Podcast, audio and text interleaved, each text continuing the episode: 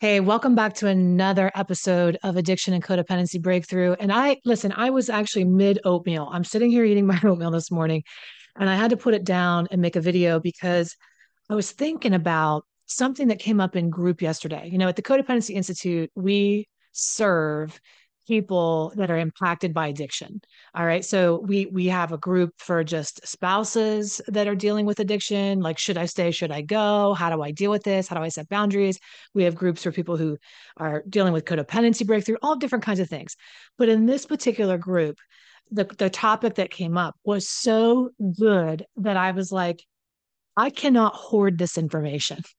I I said something to one of our participants in our semi-private coaching and I thought I need to say that to more than just the people that are here in this group today. I need to shout this from the rooftops because it's something that you I know are wrestling with on a daily basis when you're in a relationship with an addict or an alcoholic. And that is the question of trust. Now, how it came up in our group yesterday was, which is anonymous. So I'm not going to give details about anything other than what was said. The question was, how do I, I'm, I, it was brought up like this I'm having trust issues. Okay. I'm having trust issues. And I'm like, all right. So tell me about the trust issues. Well, I, I know that, you know, when so and so isn't going to meetings, uh, I'm tempted to be like, hey, tap him on the shoulder. Aren't you supposed to be somewhere right now? You know, getting really nervous about somebody who's supposed to be in recovery doing the damn thing. And if they're not doing the damn thing or not, the urge to control. And then she said, and he gets so mad at me because he says, when are you going to trust me? You're going to have to just trust me. Or why can't you just trust me? I don't think that that's an uncommon question for a lot of addicts and alcoholics that decide they're going to get better and then they say things like that to our their loved ones.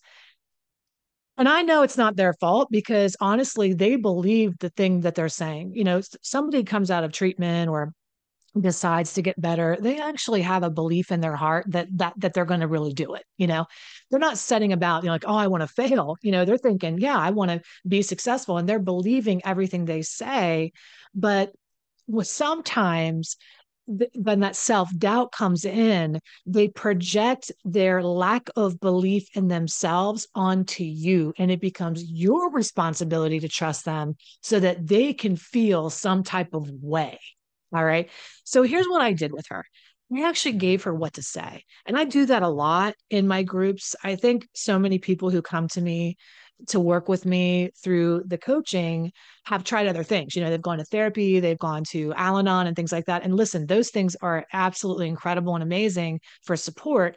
But my, my clients are coming in because they want to know what the hell to say. They want strategic advice. And so I do that a lot in my groups, but what I don't always do is come on here and share that here as well with just everybody else who's listening to the podcast or watching the video. So I'm going to give you some things to say to your partner when they talk about this trust thing comes up. So the first thing is just even believing that you have trust issues. And I know I've made other videos on trust issues, and I will link uh, those videos. You know, when to stop believing an addict, or how to, tr- you know, how to rebuild trust. I have so many videos on that here. But as I keep doing this work, I realize more and more that it's not really a trust issue that we have. You know, we really don't have a trust issue because you have an incredible amount of trust you have what's called negative trust, meaning you have watched somebody continually do a behavior over and over long enough that you have trust that the bad thing is going to happen. You have trust that the bad thing is going to take place because so many times that bad thing has taken place. So that's called negative trust. And in order for you to actually build trust, and another way of being, that's only going to be through consistency and time. And even then, I have family members, even in our parents of of addicts and alcoholics group where the parents talk about their their children are sober for you know a year or whatever or five years sometimes and the phone rings and they still go into like a PTSD response where they start sweating they start thinking oh my god the, the shit's gonna hit the fan it's it's all over and I don't think that you know I think just putting it on ourselves, like, oh, it's our stuff, we have trust issues. Um, yes, there's an element of responsibility that we want to work through those things, but the responsibility of um, trust is an inside job, right? And what you're learning how to do on this journey is you're learning how to trust yourself on this process, you personally. So your trust issues aren't in other people, right? Because you can see other people jacking up, you can see other people screwing up, you can see other people making bad choices. But what happens is you've been gaslighting yourself out of your own brilliance and seeing for so long that you've stopped trusting yourself because you talk yourself out of what's happening all the time.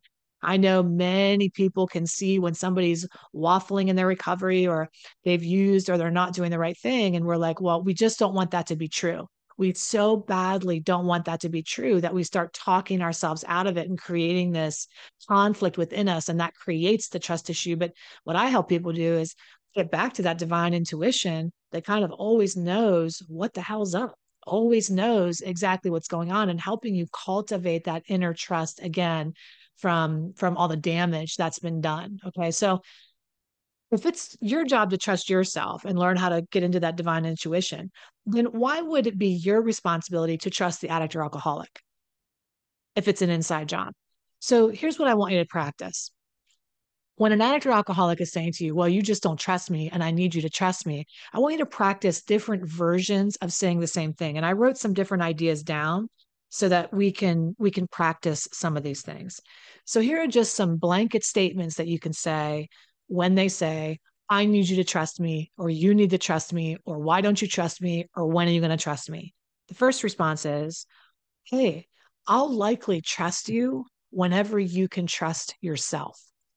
You know, so many, and that's just simple, right? It's not a big diatribe. It's not a big dialogue. It's not a big dissertation on trust. It's just, hey, I will likely trust you once you know you can really trust yourself. And somebody can be delusional and be like, well, I trust myself right now. But, you know, there's a lot of denial and addiction. So I know deep down that they're only projecting that need for trust onto you because, in fact, they don't trust themselves. Right. So it's like, I want to borrow your trust until I can trust myself. So you're going to say, you know, you don't need to borrow my trust right now. You can cultivate trust in yourself you can do what you need to do to trust yourself. And the more you trust yourself, the less trust you're going to need to borrow from me. That's another way to say that. You can also just very directly say something like, I, I you can't expect me to trust in something I haven't yet experienced or seen. That's unrealistic to ask somebody to trust in something they haven't yet experienced or seen. But once I start experiencing and seeing it, I'll be happy to start to trust it because that makes sense, right? That's another way to say that. Another way to say that is you can't expect me to trust you when you can't trust you. That's just the, the, the another way to say the, the thing I said first. You know, you can't expect me to trust you when you can't trust you. And I would follow it by saying this when you can trust yourself enough to have your own best interests at heart, like I'm saying this to the addict or alcoholic, I'm looking him right in the face. When you can trust yourself enough to have your own best interests at heart, then I will trust you enough to have my best interests at heart. But how can I possibly trust you to have my best interests at heart when you don't even have your own best interests at heart?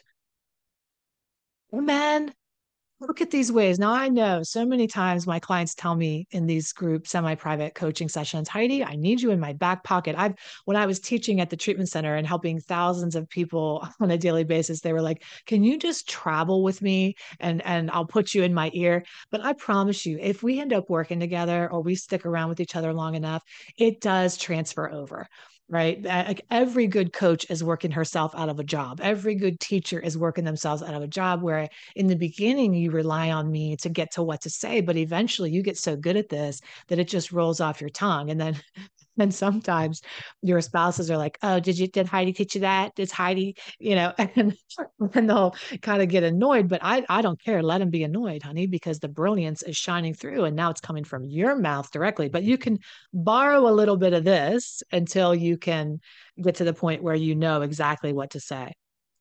Okay, so you can't expect me to trust you when you don't trust you you're looking for me to trust you when what you really need to do is to learn to trust yourself. right?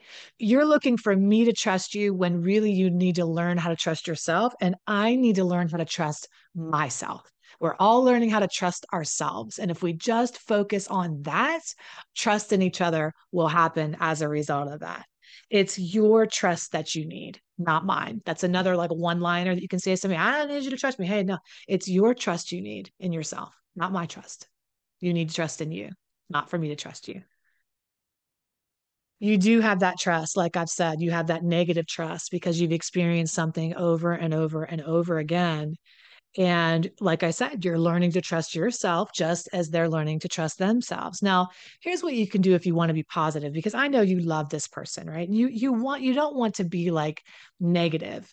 Uh, I think what happens is when you're really in a toxic with an unhealthy person, they'll say things like, I mean, these this is so standard toxic shit that I I don't even know how to like. I mean, it's like cliche at this point well, if you're not going to trust me, I might as well go do the damn thing. If you're not going to trust me, then how, hey, I might as well. You know, you don't trust me anyway, might as well. I mean, it, it is the most ridiculous thing I've ever heard in my entire life, but we've been hearing it so much. It's like a cliche. We hear it and then we think it's true, you know?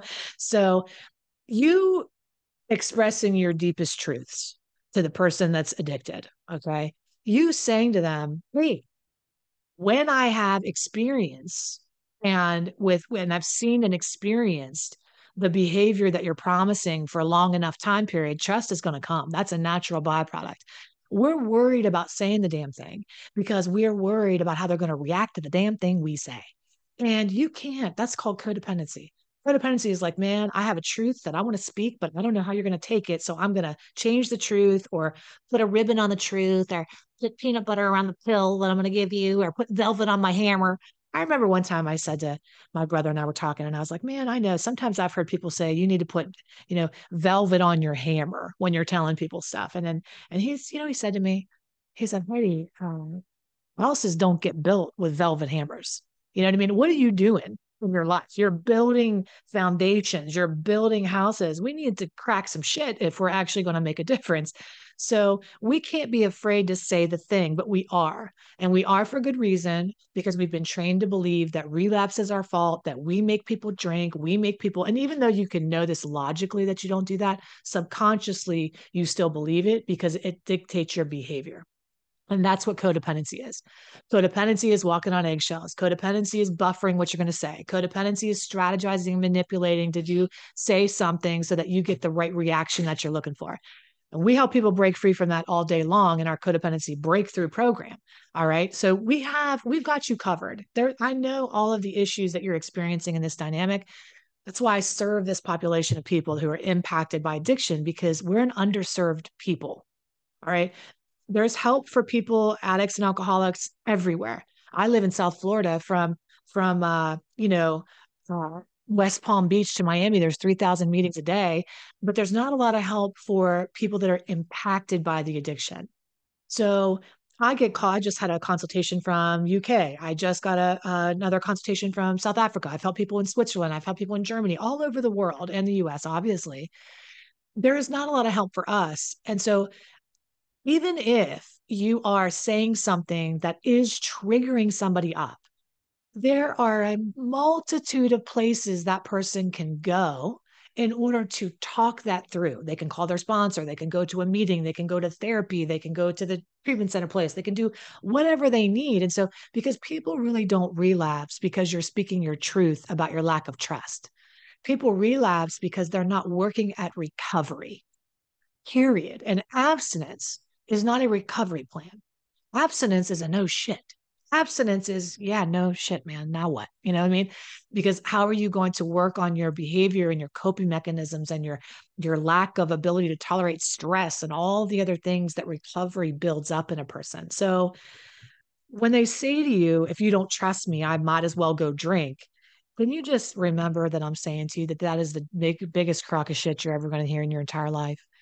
And if that is a person saying that to you on a regular basis, that person's more unhealthy than you know. All right. They're they're sicker than you think. All right. Just know that to be true. So here's what I want you to say. If you want to have belief in them and you know you're not responsible for their relapse, I want you to say this. I can believe in you and not trust you at the same time. Did you know that was possible? That you can believe in something or someone and still not trust it 110%? I want you to think about one of your most important relationships in your life. Maybe that's your relationship with God. And I want you to think about how you can proclaim that you believe in God, right? You believe in God. You know, you you believe in God. You believe in in in whatever that is, but you don't trust God. You question God, you doubt God, you wonder if God's going to pull through, you wonder if God's going to do the thing, you wonder if God's really out to get you. You know, there's so many ways that we distrust. We don't take the leap, we stay safe, we don't leave, we do things we don't want, you know, because we don't trust God, but we believe in God. And you can say to your spouse who's not God, if you can feel that way about God, you can definitely feel that way about Rick. You know what I mean? Hey, Rick, I we can believe in you and not trust you at the same time. So I'm over here. I'm rooting for you. I'm supporting in you. I'm believing in you. I'm holding hope. I'm lighting candles. I'm burning sage. I'm reading the Bible. I'm journaling. I'm meditating. Okay. I'm doing all the things because I have belief in you, but trust is is yeah, keep on you can believe in a lot of things. You can believe in in you can believe in uh, the journey. You can believe in um okay. You can believe in the journey. You can believe in the healing journey. You can believe that the healing journey is necessary. Okay. I have many people that come to me. I'm, I'm trying to figure out how i'm going to say this because it's i really wanted to drive home today. You can believe in the healing process. You can know it's important. You can believe it. You can say, I know that if I work with Heidi, I'm going to get to, from point A to point B. We're going to heal. We're going to go on a journey. But many times throughout this healing journey, because we take one for 12 weeks minimum, is the bare minimum that we're together in this semi private coaching.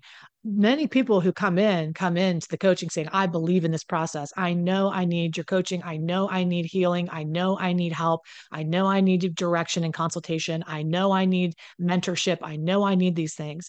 And I can't tell you how many times in the course of those 12 weeks I lean into my loves and I go, honey, you got to trust the process. We have to trust the process. I see where you're at in the process. I know what's happening in the process. You've got to trust the process. And it's still hard to do because you can believe in something and not trust it at the same time. So, hopefully, this has been very helpful for you today. I, I want you to know that this isn't, you know, it's not so black or white, right? And addiction and, and, and, uh, you know, narcissism and, and which addiction looks exactly like it's very black and white. We want to put people in corners. We want to make them pick this way or that way. It's all or nothing. You know when it's good it's good. When it's bad it's a shit show. You know it's like it's all or nothing thinking and it doesn't have to be that way. The middle way is where is more where the truth is right? I can still love you and be upset with you. I can still want to be with you and and be angry at you and hurt by you. I can believe in you, but not trust you. So we get to have more complexity in our emotions, in our thoughts, in our ideas, and we get to express and share that complexity long enough so that we can feel our way out of it. Okay. I want to hold that safe space for you to be able to do that. So if any time you decide, hey, I want her to help me with this, I, am in a relationship where I'm I came out of one, need to heal. Every remember, we at the Codependency Institute, we help people in every stage and every different area of being impacted by addiction. So we have you covered. All right. So you just go over to HeidiRain.com and take a look around and see what's available for you. And then, of course, if you want to go deeper, just schedule a complimentary consultation and we can talk about at least beginning the healing journey together. All right. I love you. I believe in you. Take excellent care of yourself until I see you again. Love yourself first.